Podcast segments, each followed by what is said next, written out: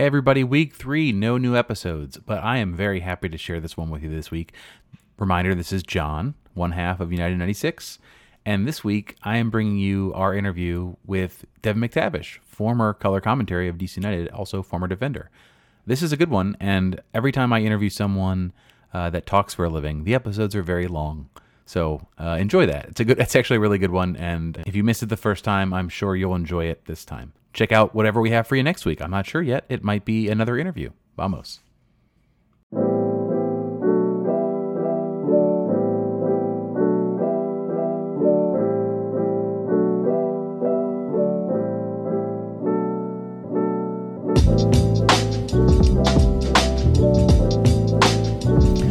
Welcome into RFK Refugees Podcast. This is the second of the week out of 3 because we don't understand supply and demand, and we just put out way more than anyone's looking for.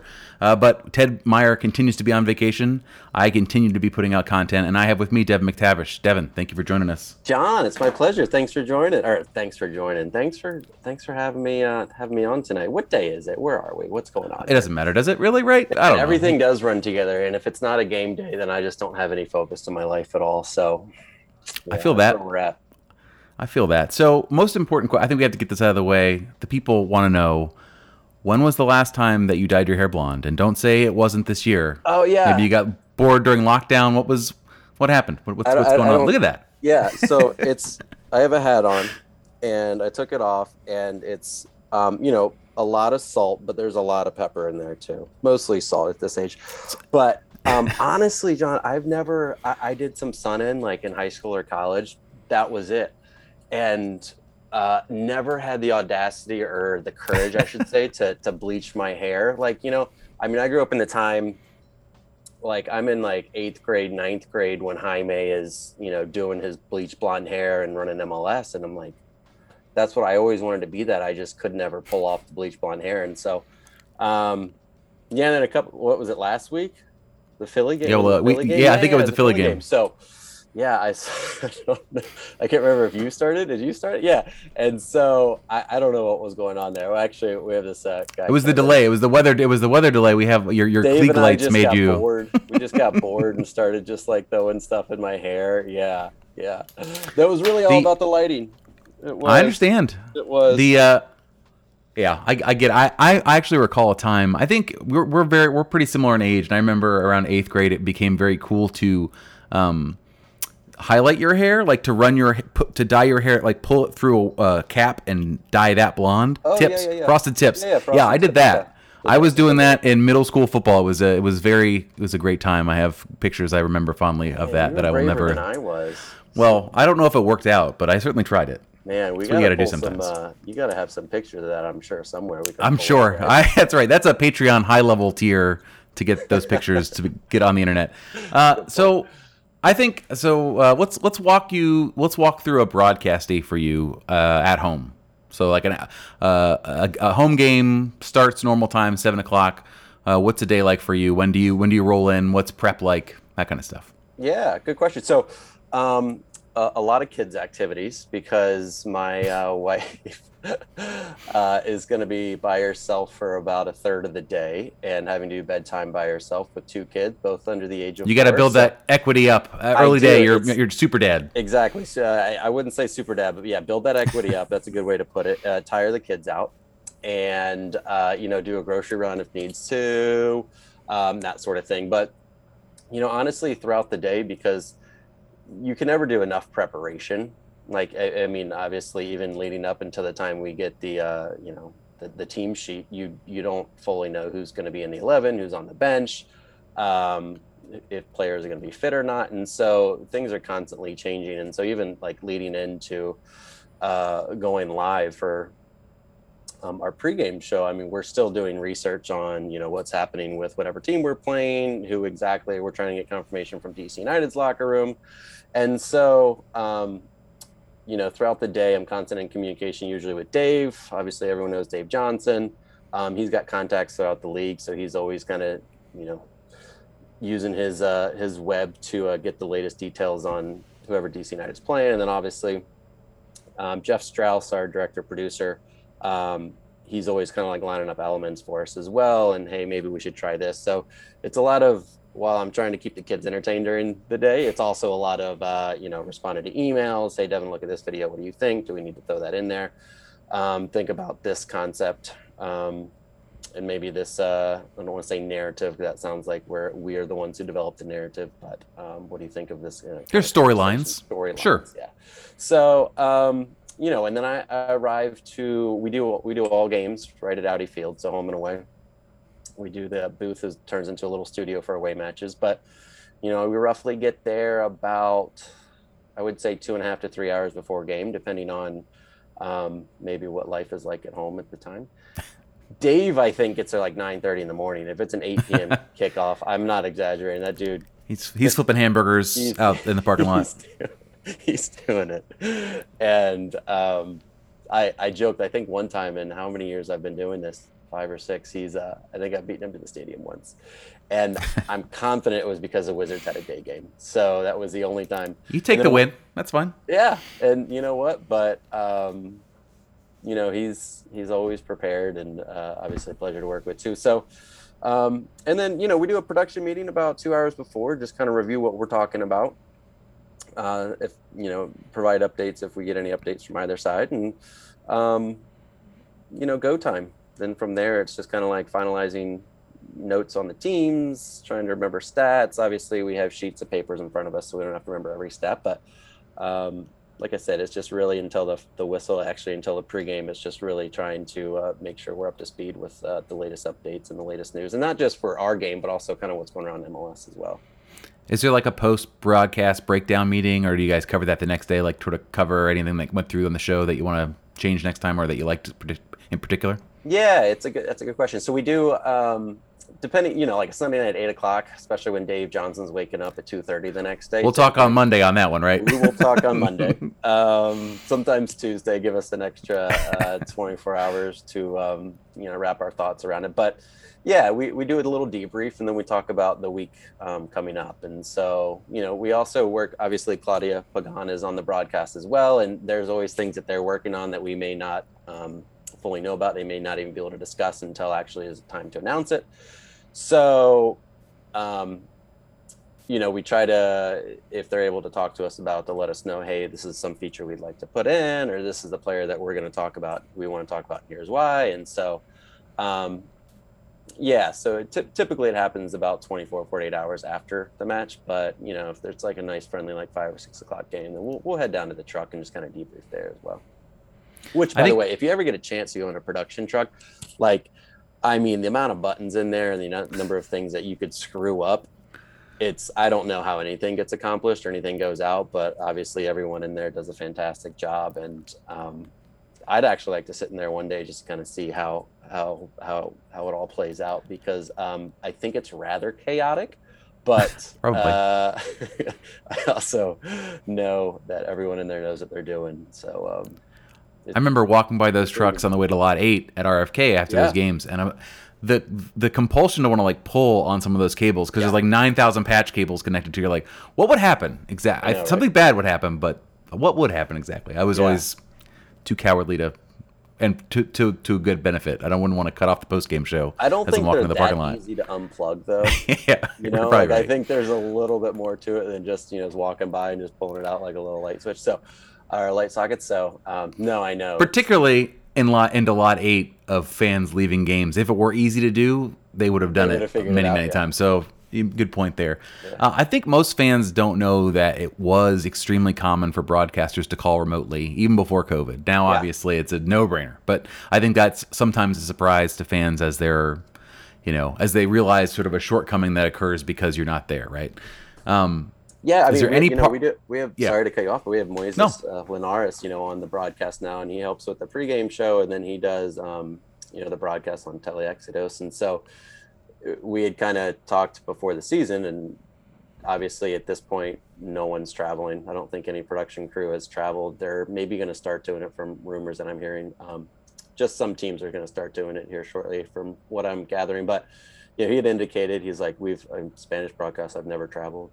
Like, we're just always just in a booth, just watching a game for wherever it may be taking place. So it's a different experience. And obviously, I think viewers at home realize that as well. But nothing beats being in the stadium, feeling the vibe, the energy, and obviously being able to see more than what the home team director wants to show us. So right. It makes it a little more challenging, but at the same time, given our current environment, it's obviously a no-brainer. I know, I'm trying to recall. I feel like a couple games you guys did maybe when we were under two different TV channels ago. So when we were on News Channel 8, was it News Channel 8 that you did a couple road games? I think maybe Toronto. Yeah, we did. Let's see. I think I started in 2016. So second half, we traveled until I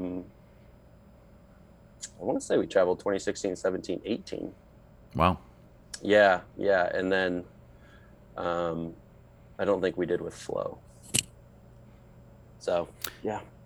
Any part of you miss the travel? Or obviously right now I think we all kind of miss travel because we've all been sort of homebound for a year and a half, but and you have two young kids, so maybe it's happening at the right time in your life. It's good to be able to sleep in your bed every night and be able to help out with, but a little bit, right? Yeah.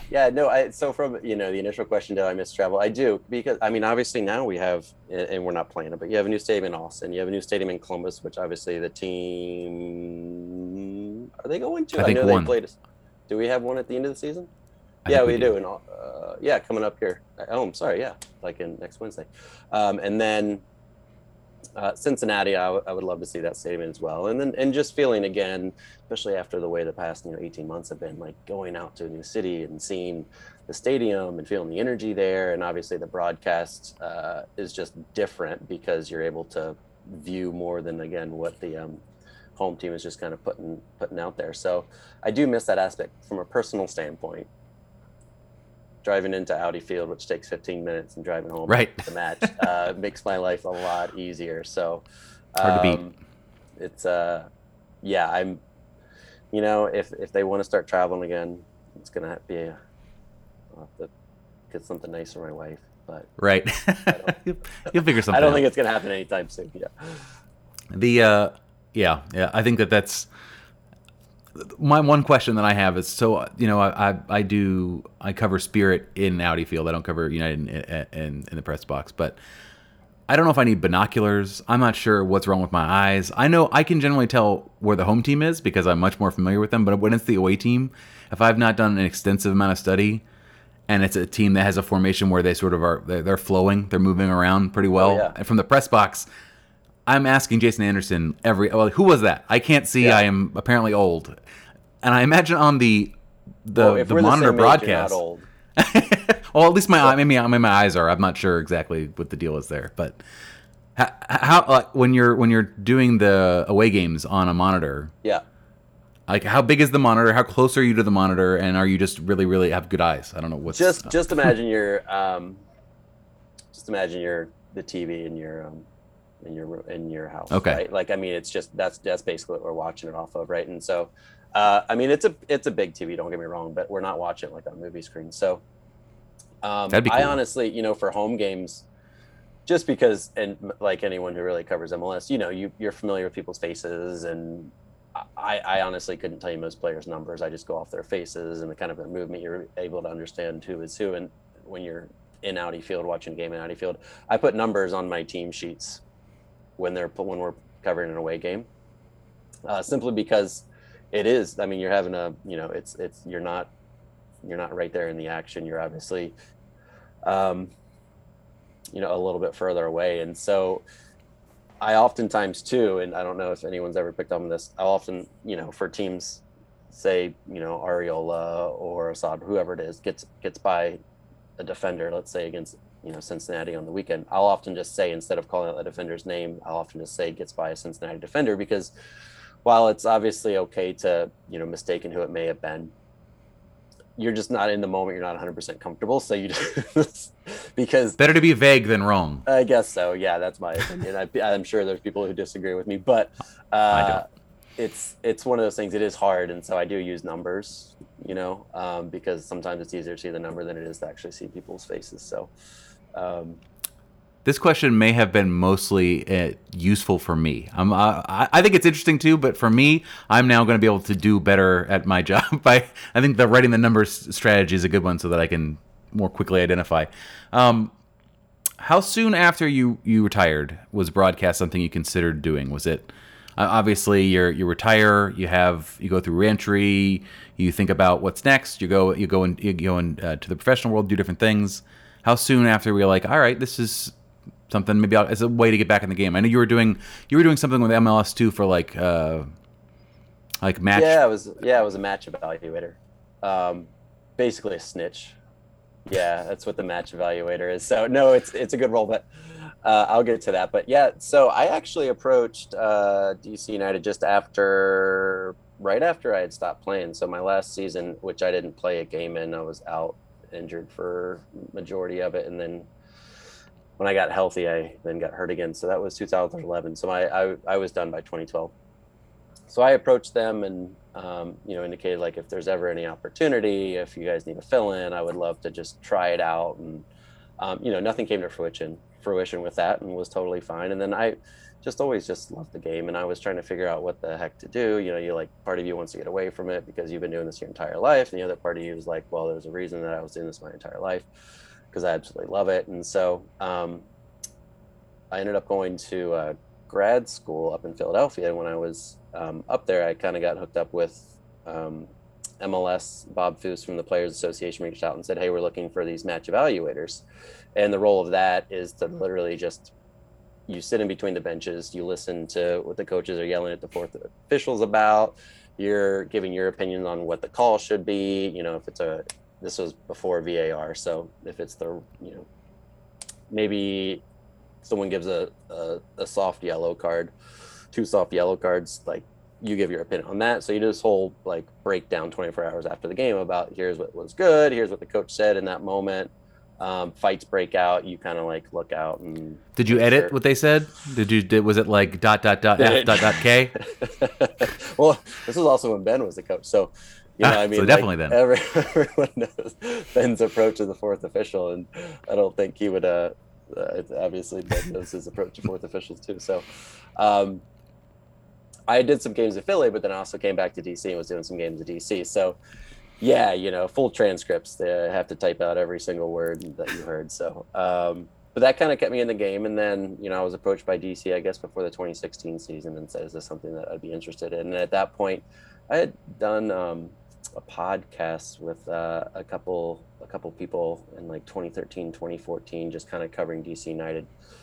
And honestly, I forget the name of it. Chris Wimmer was the man who organized it, and I'm embarrassed, Chris, if you're listening, that I cannot remember the name of the podcast. But, I think it was on your wiki. It was like for DC fans or for the fans. Gosh, we're both striking. I'll edit this in. I'll just do it. No, I mean,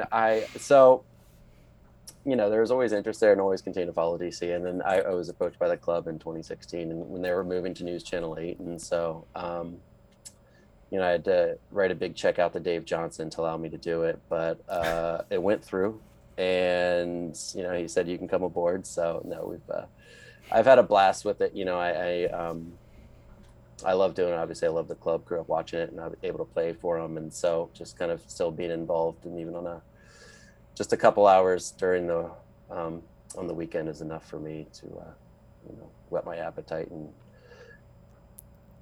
continue just keeping my toe in what is just a big passion of mine. That's MLS and soccer in general. The fans love when the club can keep its former players in the loop. It's great for the players. Obviously, it's a way to continue sort of, like you said, sort of kinship to a thing that was a big part of your life, and also keeps it. It's just, I think it's overall good thing. Yeah, sure. There's not enough spots, right? It is. Too many players, not enough spots. Yeah, well, it's hard to do. And I'm from the area, right? So like I grew up an hour and a half away, and I have family here. And so, I've thought about relocating, and it's just never really come to fruition because this is basically my home. But people come from all over the world to play for DC United. And so it's hard to kind of keep that alumni group together and tight. And so I don't think, it's really a slight on the club. It's something that's just really hard to do, and so those clubs who are able to do it is it's always very impressive. Are there any guys that you watched both before when you started in 2016 and since where you're like, this is not, I'm necessarily emulating this guy from a color perspective, but I like the way he or she does what they do, and sort of who stands out for you? Yeah, so I miss Kyle Martino. So I, you know, he actually had a funny start. I don't know if you know his story, but he was basically working in finance in New York. And I think he got called into like an ESPN game that was taking place in New York that needed to fill in. And he did one game, and I'm telling his story, and so fact check me on this, but from my understanding, he, you know, got called in just for one game in ESPN and was like, oh my gosh, I love this. He like quit his finance job. I was like, how do I do this for full time? And so I love his approach. And back when he was doing it with NBC before he moved over to the Premier League, he was sitting in between the benches. So he was field level. And when you think about that sort of analysis that he's providing from a field level standpoint, I remember that. It just blew my mind. And so I remember thinking, if he's able to see this, you know, from field level, I can't imagine what he would be doing if he was up in the booth next to Arlo White. But I just loved how descriptive he was. You know, I'm a big fan of obviously talking tactics and breaking teams down in terms of analysis, but I also think it can be overdone. And so rather than just kind of commentating on the game and providing, if you will, color to the game, sometimes I think it can be overstated, the breakdown of analysis, and kind of overtalked, if you will. So I always thought he had a very good balance of that. And I don't know exactly what he's doing. I mean, I'm not friends with him or anything. I would love to see him get back somehow involved in MLS. Yeah, the between the benches thing is great. It's maybe an NHL steal. It was like the Pierre McGuire did that, like, but it's great. Yeah, I think he had mentioned that too in this podcast I was listening to, where they, you know, NBC, which had been focused on, you know, they were doing all this great work with the NHL. That's where, you know, they were putting the color guy was in between right there, in between the two teams. So, and then honestly, I like Stu Holden too. I think he does a tremendous job for Fox, and you know, I just kind of like his delivery and his approach to it, and him and John Strong have a good relationship. So those are two guys. Obviously, I can't really hear Kyle anymore, but I do like listening to Stu, and you know, I don't want to say emulate because everyone has their own style, but I just, you know, pick up some little tricks from him. Let's talk about what is probably the most viral moment you guys have had this year, which is part owner Mark Ingram in the booth. Seemed like everybody was having a really fun time with that. How much? So this is my interpretation of how it went. Yeah. They said, let's have Mark on for a few minutes, and they were like, all right, yeah, cool, he'll come on for a few minutes, and then he has a great time. And Dave and you probably have like a short list of questions that you have ready for him, and then you run through all those, and then he's having such a great time and saying crazy stuff and getting really into it, and the truck is like, we're just gonna go 45. We're just gonna run him the whole time. Did that? Truck's, am I like, right or am I wrong? Truck's like gold, man. Truck's like, this is gold. Just if he wants to stay, then let him stay. Yeah, no, it's exactly right. I mean, I think he had come on. We had maybe like because he came on right before the second half whistle, if I remember correctly, and. Yeah, you know, 5 minutes max, right? Like, yeah, you know, Dave's got 3 questions. I've got 2 questions. We'll walk through it. Have a great day. Go back to your suite. I mean, he's just his energy too. And Dave kind of talked about this, his energy, his comfort level.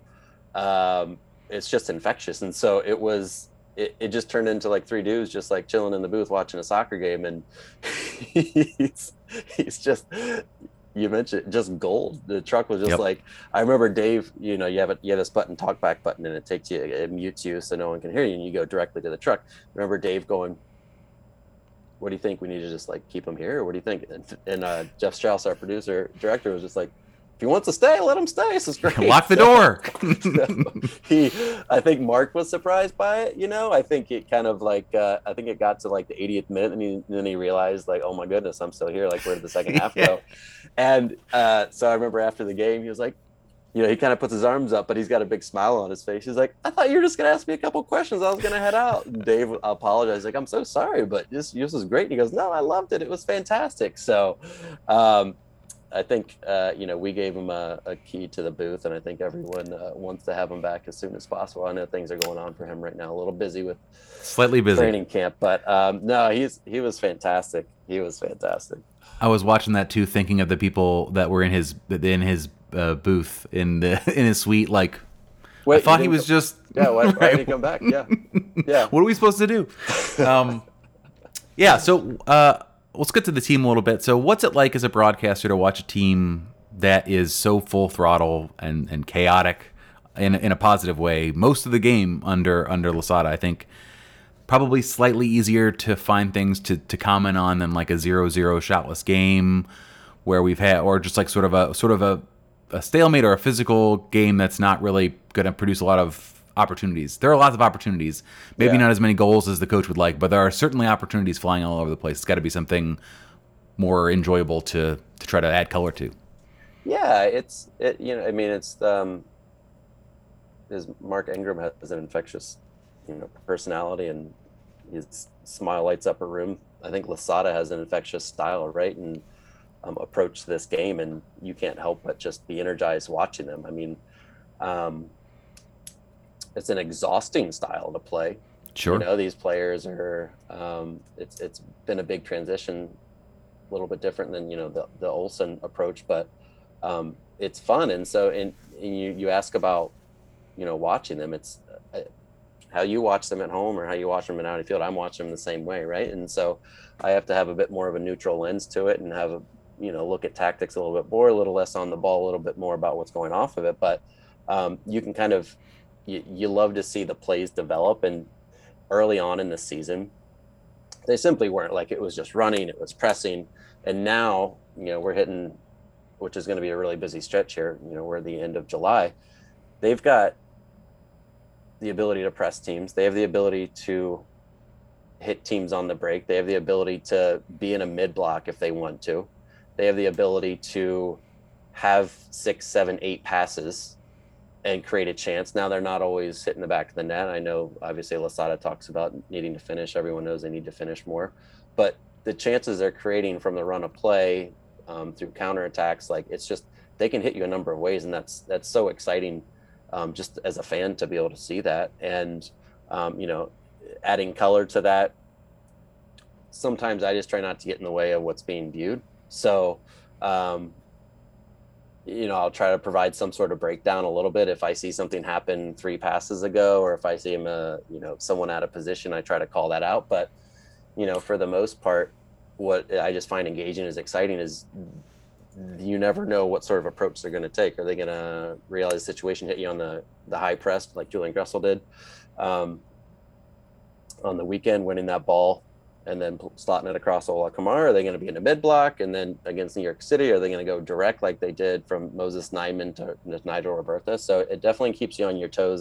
It's certainly not predictable. And I can imagine it's getting frustrating and tough for teams to kind of plan to play a Losada ball, because while he says it's up tempo and it's high energy and it's high press, that's true, but they've also got a bunch of different folds to it as well. And now they're being more dangerous in the final third. Just creating opportunities to the run of play.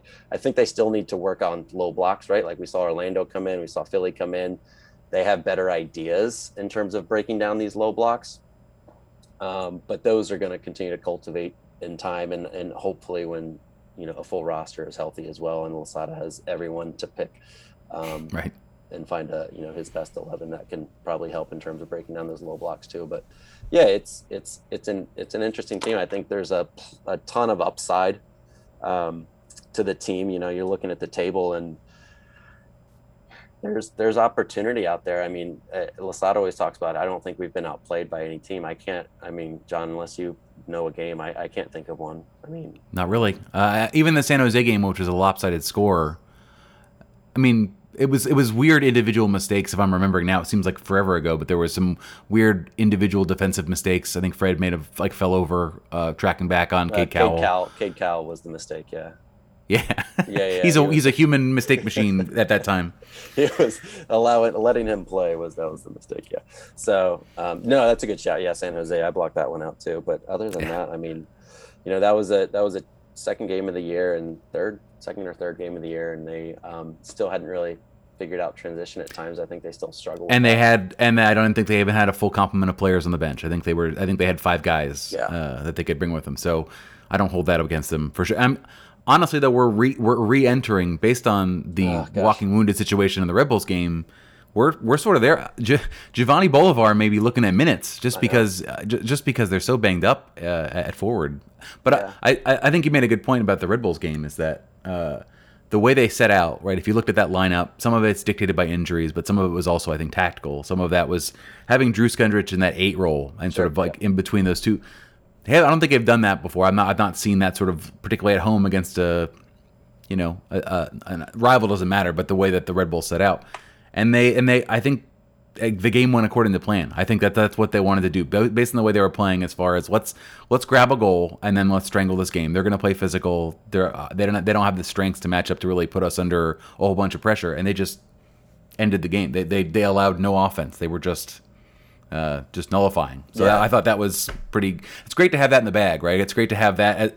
Swashbuckling is great, and it depends on when you got to use it. But it's good to have, like, we're gonna tactically deploy opportunities to steal the ball and put the ball in the net. Otherwise, we're just gonna let you not do anything. Yeah, and I think Losada's style it's a bit of an equalizer, right? Like, I mean, obviously he wants a full roster and be able to pick his best 11, but a lot of it has to do with effort and running and positioning. And those are all things you can teach. And so even though, I don't want to think that New York Red Bulls, they have their own style. And I think not the New York Red Bulls of past where they have Thierry Henry and this high, quality players. They still have quality players, but like you face a team like New York City, who's got, fantastic quality in their front four. You've got, team like, well, Miami, I don't know. They should have quality in the front four. But what I'm trying to get the point across, it is an equalizer, just the style of play. It kind of can limit the ability for teams with those, dangerous and expensive front 3-4 players. It has the ability to take them out of the game. And so, when you're missing your $5 million man in Edison Flores, you have Paul Arriola out. Donovan Pines, who's, obviously with the national team as well. These are some important pieces that are missing from the team, and he's still able to go out there because of the style, because of the coaching involved, because of the tactics, go out there and get a result with, basically not a full squad. From a former player's perspective, what was your reaction when you heard about the big changes in fitness expectations, about putting everyone's BMI on the wall in a meeting, prescribing more of the off-field time? Like, that was all the stories were like, it made it sound like Aaron was like, all right, you will eat bananas from 5 to 6, and you will no video games. We're throwing those out, and you're going to go to bed at 7:30 every night. That's what's going to happen. As a former player, obviously Ben Olsen, known more as a player's coach, very much like, you just get here and you work hard for me in practice, and you try, you fight for 90 minutes. I don't really care what you do. Maybe they did, but it seemed very much was like, I was a player. I get it. I don't want to be miserable. Yeah. What was your reaction to sort of that big change? Because I think it was pronounced, and or at least covered as if it were dramatic and pronounced. Yeah, I mean, as a former player, everyone, like, we all did body mass index when we came in on the first day, right? So like, it wasn't a secret, and it was pretty visible who did some work in the off season and who didn't do some work in the off season. Now lining it up with like a chart, and I don't know all about. I know obviously report said that he did that, and there's confirmation on that. I don't think we ever did anything like that, but at the same time, like, that's fine with me. Now changing all the off field, I think, from a culture standpoint, I think Losada is bringing.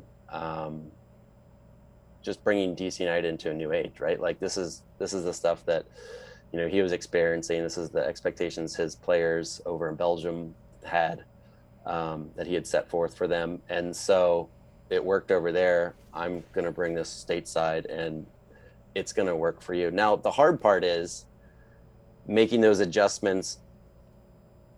You have to buy into it, right? If you're a player, you have to say, okay, I'm willing to do this because I believe what he is selling me.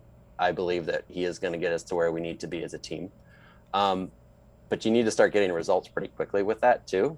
And he's been able to, obviously they're not sitting top of the table, but he's been able to get the full buy-in from the teams and or from the players. And obviously the results have started to come as well.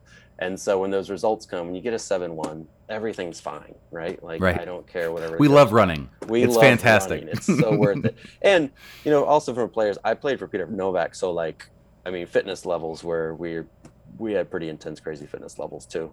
That was really my only skill in professionals when I played for DC United was the ability to run.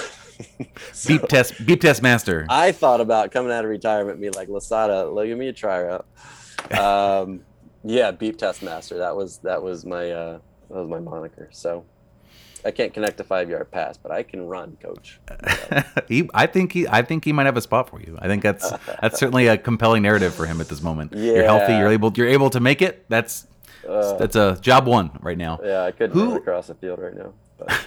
Who's been the most pleasant surprise for you on the field this season, and why is it Andy Najar? Yeah. So it is not Andy.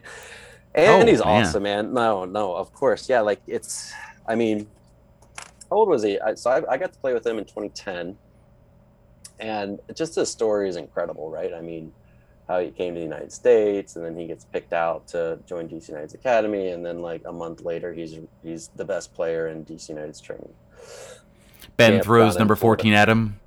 Yeah, seriously, right? Yeah, because he's right like, but you can eat right when Ben retired too, right? So, no, and you just want him to do well, and you knew like when he came back into the league in LA, like I was excited about it, but you knew it was kind of just a place for him to kind of reset, get healthy. I know he got some games. What did he get, like 7 or 8 games? But I didn't really expect him when I saw that to be the Andy Najar that he had been in the past, and so. When he was a trialist, right, where everyone's following like golf's Twitter, whoever else's Twitter, just indicating like how is Andy doing. I knew as soon as he made the team, like he's gonna be legit because I feel like he's got the fire in him. I feel like this club is near and dear to his heart. And if you can combine that passion and you combine that fire, he's got the quality, he's got the skill. If he can stay healthy, then you knew it was gonna be good things. Now, what I didn't foresee is just being a playmaker from right center back. I thought right. No one did. No one could have seen that. Like, I mean, only Losada could envision this. Right. And it came to him. And so at times I always thought he could be, if they needed to deploy him as a right back or maybe even like a right, wing back, but he's been so good back there. It's just it's fantastic to see, and you just, knock on wood that hopefully he continues to stay healthy and, keep letting him do his thing. But he is a highlight reel every time he gets the ball right now. I mean, it's just it's brilliant to watch. He is for sure going to set the MLS record for most completed dribbles as a center back. It's not going to be close. If they keep such a stat, he will be at the top of it. I can't imagine him not being there.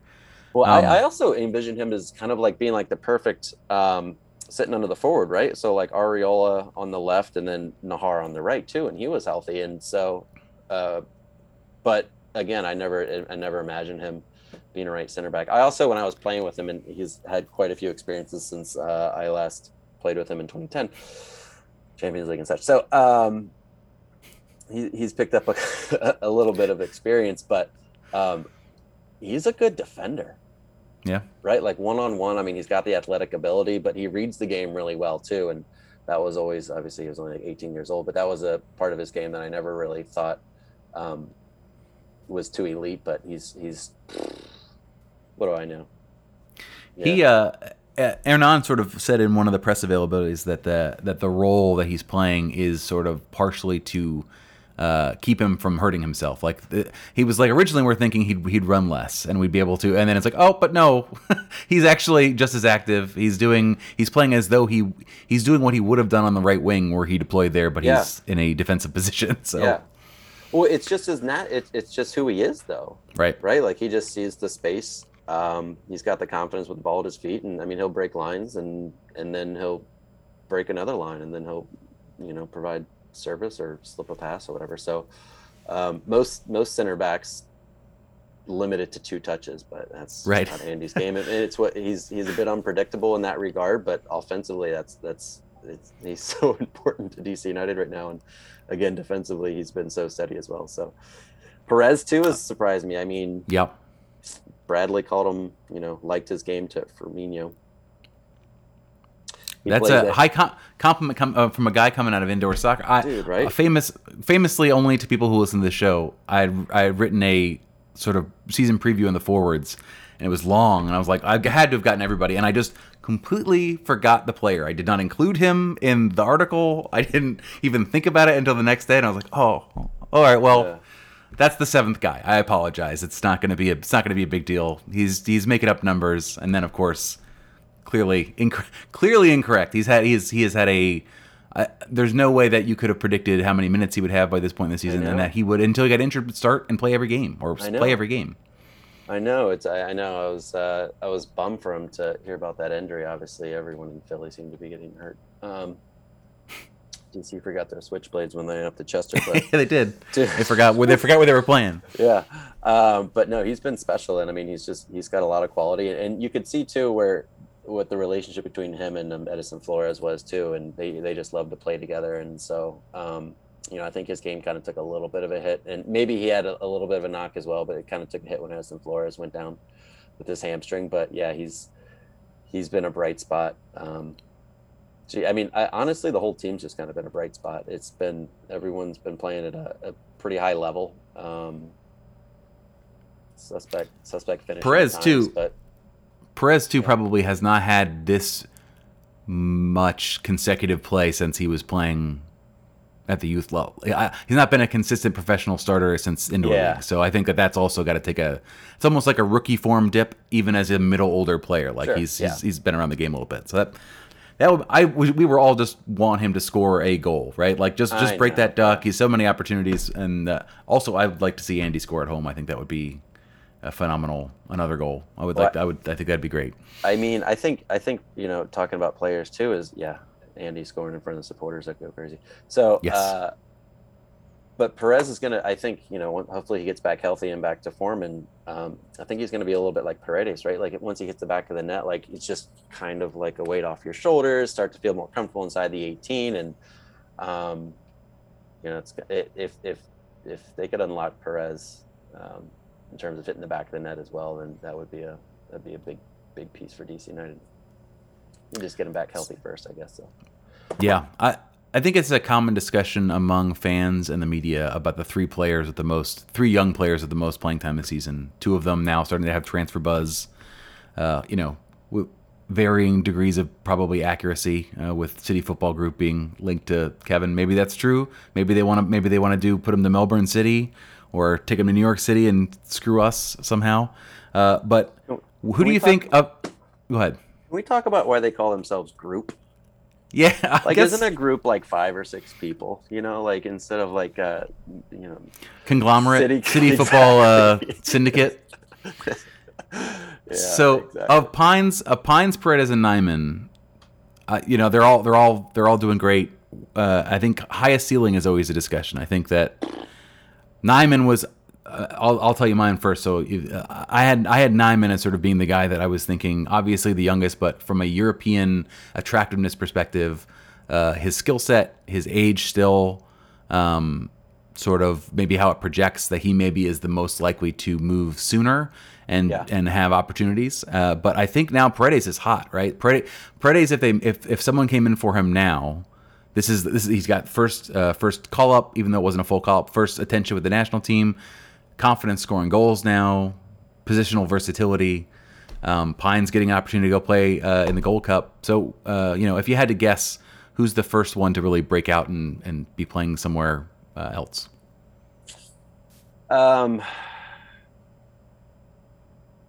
It's a good question.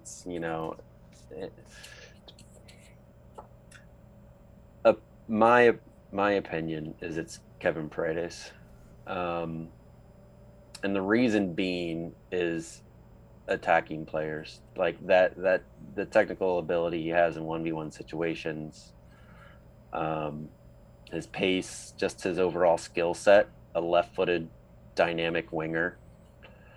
Those, and not to say a Nyeman or a Donovan Pines are easy to come by either, but those are tough to come by, right? Like a left-footed, loves going 1v1, can be a wing back, can maybe be a left back, can maybe be a high winger. Haven't really seen him inside, but he is comfortable coming inside and kind of providing some link-up play between the center mids and the forward. So I think if I were to name one, I'd probably say Paredes. But of course, I mean, Nyeman he's got so much quality to his game in terms, he's so young. You see his game, he's so composed. for being little in stature. He's got tremendous balance and strength, and he can, you know, his timing of his tackles is tremendous too. And so he can, you know, write off some challenges that you wouldn't expect him to write off. He can win some challenges that you wouldn't expect him to win. And he needs it, you know, any young player, he's got some room for improvement. I think distribution in terms of, you know, maybe over 20, 30 yards could be improved, but he still has that in his game as well. So, and you don't need that all the time as a, you know, number six. You can always just, you know, as long as you're playing forward, which you can do, splitting lines, then, you know, that he's got a high ceiling too. So I don't know. I don't want to put it in any order. You can't go wrong. You can't go wrong. Yeah. Yeah. I think Donovan Pines is just, obviously he's with the national team. I mean, he's doing fantastic. And so, I don't know if there'd be a transfer coming from him. But he's still got some developing to do, but just his ability, his role as a center back in the back three, I think is perfect for him at the moment. And he's just developing every game, and getting his time with the national team under Berhalter is, you know, going to do wonders for his game as well. So we asked Moses sort of like, what, you know, you ask every young player, like, who do you monitor your game after? Who do you look at? He said Conte. And I was like, that was the one obvious, like that was the one on my mind, obviously too. The fact that, you know, riding out challenges, being the shortest guy in the field, being able to muscle guys off the ball, but also looking like the wind could blow you over, like things that don't make sense, he can do, and that's got to be attractive, right? Yeah, it is a skill set, or it's a talent, right? I mean, like, and his just ability to, I mean, Conte's ability to just move his feet constantly, and I mean, he just, it puts players in bad positions because they can't get around him, and he's just got terrific footwork. And Nyeman is, you know, he has tremendous footwork as well, and has good time challenge. So, yeah, he's so tidy with the ball at his feet too. Like, I mean, he's so comfortable. I remember last year, like I forget what game it was, but he came in late in the game, and I think it was towards the end of the season, so DC actually was up, and I remember he got played a tight ball from the center back, and he had two midfielders coming down to close him, and it was just a casual little open the hip split, split the seam just with the ball at his feet. And so, yeah, that sort of composure is, at that age, it's remarkable. It's good times for DC fans. There was always the criticism about, you know, not playing the academy kids enough. And then my always argument would be, well, what did they do when they left? Like, are they national teams? Eric Williamson being an example, the one proving the opposite. But that would always be the thing. It's like, well, they didn't go on, right? Like, so maybe Ben was evaluating talent properly. Maybe that was the case. But now you have these kids that are busting down the doors. Kevin is basically is a nailed on starter now at this point. Maybe not, but it feels like if he's healthy, that they can't keep him out of the lineup right now. Yeah, and that's a good thing. He's become pivotal over the past month or so. I mean, it kind of changes their dynamic too. And Losada's talked about it a little bit. Like, they'll overload the right side, hoping to be able to get him isolated on the left side for 1v1 situations. And I mean, there's not too many coaches in the league who have players on their roster who they're willing to just like tactically change things slightly to, you know, get this player in these good situations. So he's fun. He's fun. And you can hear it like in Audi Field too now. Like, he gets the ball and there's this expectation that something amazing is going to happen. You love to feel that energy, but at the same time, you're like, let's just let the kid play a little bit. Yeah, well, there's a pop when they do lineups too. Like, it's fun to watch that the evolution happen, right? Like, you get a pop for your first game, like, hey, it's the new kid, great, and then he doesn't. Maybe nothing happens for a while, and then he just becomes like baseline. Polite clap, and then you score a goal, and then you start doing these things, and then you are Bill Hamid level pop. Oh yeah! Every time they call your name, that's fun to watch. Just sort of seeing how the fans react. Two more questions for you. I appreciate you taking your time on this. What will be? It's Wednesday night. Again, we don't know what days things are anymore. It's all the same. We've kept the power. The sun. I did not get electrocuted. So that's great. I won't bring up Harborview in depth because I think Filibuster went a little bit in depth in it when you were on their podcast. But that was the first year I had a season ticket package, so I was sitting right in front of where you were celebrating after your first goal. So I remember that like extremely clearly. Oh, nice! I love the Champions League. I'm on record for talking about it all the time. I feel like it never really. It's not taken off in the way that I would hope it to take off. And obviously, besides, you know, what was your experience like playing in an international tournament, like a club competition like that? And what do you think, besides an MLS team winning, what makes it more of a draw? What makes it more of a TV draw? What gets people in the seats on a Wednesday night? Yeah. Is it just that Americans don't watch other, like they watch European leagues, they watch, you know, they watch MLS, but as far as they're not finding like channel 7,000 to find out what Joe Public is doing in the league, or like maybe they watch Liga MX. Hopefully they watch that, but beyond that, these are sort of unknown teams. So how do you sell that to an American consumer? I don't know. Right? They haven't figured it out yet. Nope. You know, I mean, you know, you watch Champions League. I watch Champions League. To be perfectly frank, the only games I watch in Champions League have MLS teams in them. I'm not watching the, right. You know, there's too much soccer to watch the group stage. I'm not watching the Harborview versus Saprissa. But yeah, I think a big unlock for the American soccer community, and this is just me spitballing, is an MLS team winning it. Mm-hmm. And the reason I say that is because until we win it, it's a, you know, Mexican dominated trophy.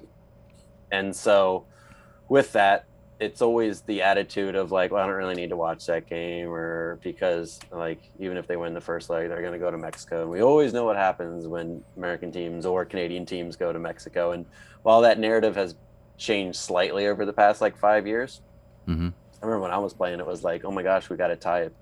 Pachuca, like this was like major news in MLS. Mm-hmm. And now, you know, teams are starting to win, but just unable to really get through to the, obviously, hopefully Philadelphia can do it, but ultimately lift up the trophy. And so I think that'll help. It's just an American culture thing too, of just being ingrained in your club and what this means to the club. I mean, right. Being the best in the region, going to wherever the World FIFA Club Championship is going to be held, and like potentially, if you know, we're able, I'd fly to that in a second. Exactly. If DC United got to that, I would. It would be like, they could get beat 37-0 by Liverpool or whatever, yeah. And I'd be like, "This is the best thing that I could have ever asked for." And yeah, I know. I mean, exactly. And so until an MLS team kind of has that breakthrough, I think it's just always going to be kind of like a bit of misery and like slightly watching the games, but not fully invested because yeah, it's a book you've read before. So that's my thought on it. And I don't know. I mean, obviously we know Liga, MX, Liga MX. Oh my gosh. Yeah. The Mexican league, obviously we know like their support in the United States is massive too. And so it's a difficult thing for Garber and whoever else is making those decisions. Like, how do we compete against that while also leveraging all these supporters to come watch our teams? So they're trying to figure that out now with all the Nations League stuff, or not Nations League, but whatever it's called, Leagues Cup. The Leagues Cup. They're trying to figure it out. Yeah, so it's because it's a cash cow, and I think both leagues are trying to figure out how to do it. What I don't want to see is just one huge North American league. I think that just loses the. I think a lot will be lost there, because you know you're not going to have Philadelphia, you're not going to have, you know, New York Red Bulls coming to town. You'd have, well, you may have them. You'd have, you know, like once every other year you might get them. Yeah, it'd be Querétaro on a Saturday. Exactly. Like cool, I guess. Exactly. That's fine. Cool. And then you don't know who these players are and stuff. Right. Yeah. So. There was another question you started with. There, yeah, just sort of like what it felt like to play in it. I think this is a weird visual reminder. This is what I remember about Champions League in that era. I remember the Champions League logo falling off of everyone's jersey. Yeah, because they were iron on at the last second, and they were just bloop. Yeah, so it might not even been an iron. It might have been a blow dryer. You know, like a hair dryer, just like putting it on the sleeve, and then just. I remember, like, you know, them falling off all over the field after the game. There'd be like 10 of them on the field. But, you know, honestly, at the time, I was very naive, right? Like, I mean, I knew of these clubs, and I just thought playing for DC United, I was lucky. I went to like the best, most historic club in MLS, coming out of college.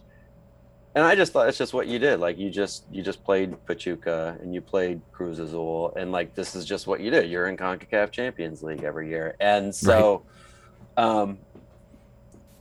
You know, while you're, I remember, I mean, just being amazed by the quality of these teams and being in Mexico City, and like getting the feel and the vibe of like what it means to be part of that club in that city. Something that, you know, I don't think at the time DC United players were experiencing. I was just naive to it. Like it was to me just another game. And I look back and I watch Champions League, and while obviously we're out there to win the games, and you know, I put forth my best effort, I just thought it was something you did every season. Like in February, you're gonna go to like Costa Rica, you're going to go to Jamaica, and you're going to play you'll play a game, and then you'll come back and you'll play another game, and it'll be 30 degrees. And, and then we'll go play some Mexican teams. And, but now I'm watching, I'm like, I just had no idea the gravity of what these games actually meant. And you know, I still kind of, that's one thing I look back on in my career, and I'm like, I didn't even like exchange jerseys with any of these teams, because it is special. It really is. And so, I think that the gravitas of playing in Champions League for MLS teams is there now. I think their understanding of what it means for them to have a chance to be, or at least playing with the best teams in the region, is taken seriously. And that's not to say it wasn't taken serious by our staff or by DC United, but like in the moment, it was just like another game. And I just thought, well, you were young, right? You're young. That's like anybody else. I walked into a successful club, and you don't always understand the work that went into that success with people who had gotten there before you. And so, and it all obviously quickly faded after the 2008, I think, was the last year that we were part of any sort of international. Yep. I think 2008 was a group stage game where you went through three goalies because of red cards, injury and two red cards. James Thorpe came on and saved the penalty, I believe. I think that was 08. It was a weird time. It was like right as I was getting into the DC United fandom. Just like you, I was like, well, we're always going to be in this. This is something that I have to love. It's guaranteed. Right. Yeah. Speaking of James Thorpe, didn't he get a red card against Cruz Azul for wasting time like in the first half? I want to say he did. Yeah. That was his first start, I believe. Also, that was a real bummer for him. Oh, poor kid. Yep. So you said 2008. I think we'll wrap up. I want to know about fond memories from the Open Cup win. I was 08, right? Was it 08 or 11? Oh wait, no, yeah, 08, yeah. Known to me as the only time I've ever seen a DC United win a trophy in front of me. So I remember it very. And did Lewis Creighton run out in practice also? Would he run to like midfield and dribble the ball out and do crazy stuff? Yeah, that was I mean, that was just him. Dude was a character. I mean, he played with a smile on his face, and just an overall character, a good dude. But yeah, as a defender, that sort of approach the game. This is why I have gray hair. You think I bleached my hair? I have gray hair because Lewis Creighton in 2000. But oh goodness, yeah. That, so you know, I was fortunate to be. My rookie year was 2006. We won the Supporter Shield. Again, naive, like, cool, good for us. Like, we're the best team in the league. Yeah, it's just like what we do. 2007 repeated that, won the Supporter Shield, and then 2008, I was like, oh my goodness, what's it like not to win the Supporter Shield? This is what MLS is like. It's a battle. And so when we had the opportunity to be in the final for the Open Cup, I mean, you know, fortunately we were able to host it against the Battery, and we had a lot of good players. Fred was on the team. Mm-hmm. He scored that game, didn't he? I think he got this. Did he get the second? I think Emilio got. Might have got the second goal. One. Emilio first, and then I think Fred got the finisher. He scored an early going too, and I think he like hurt his groin in the process of scoring, so he got subbed off. But yeah, I mean, it was awesome. It was really being able to do it in front of the, you know, everyone in RFK. It was awesome. It was. I like this. I don't know. I have different thoughts on what the highlight of my career was. Lifting a trophy obviously is always at the top, but there may be like a couple moments where like dreams kind of come true and that create a bit of an equalizer. But it certainly was a special moment. It was a hard game too. I mean, I remember we weren't taking the battery lightly. It was, we knew they were going to come out and we knew they were going to play. And I think they had Alonso was holding down the midfield for them, who obviously has had a tremendous career in MLS. And so, you know, they had some quality players and made a game of it. And, you know, we came out on top and lifted the trophy, and it was just it was a fantastic night. The hard part about the Open Cup is when you're, you know, winning a trophy on a Wednesday night and you play on a Saturday, like it's right. You gotta flush it and get and prep the next day. The celebration doesn't last long. So that's the only celebrating in front of the celebrating in front of the bar. I remember just everyone bringing the trophy over. Yeah, it was very, very cool. I hope for another moment like that again in the future. Devin, for sure. Thank you so much for joining our traditional hour-long podcast. I should thank you for joining, because I was the one who's talking the whole time. So thank you for allowing me. That is the idea, man. I appreciate it. Well, we know where to find him on TV. He's also on Twitter and Instagram, but I think Twitter is the one maybe he uses a little bit more than Instagram. Is that what that be? Or which one? Where if someone were to follow you, would they have more value? Yeah, follow both of them. Value, man. That's a loose word. So I'm on Twitter. I probably thumb that more than Instagram. So do some stuff there. I can reply to people there. So it's just at Diva McT. Instagram's the same, but it's mostly my children, and you guys don't need to see my kids. So, or if you want to, you can. So that's and work, whatever you get, whatever you want to do, you can. And I have proof evidence that he will read these tweets. He will see them. If there's a delay in the game, he will see them. So, and do I need to show my hair? That's right. Proof of life. It's like hold the newspaper up next to it. What year was this, Devin? Thank you so much for joining, everybody. This is the second episode of the week, I believe. Later on in this week, we'll have an interview with Ashley Sanchez. So make sure you are subscribed to the podcast. If you want this podcast the day we record it, which is Wednesday night. So if you're staying up late and really eager for some podcasts, join our Patreon, patreon.com/RFK Refugees. Thank you for joining us, and we'll catch you in like 24 hours. Vamos.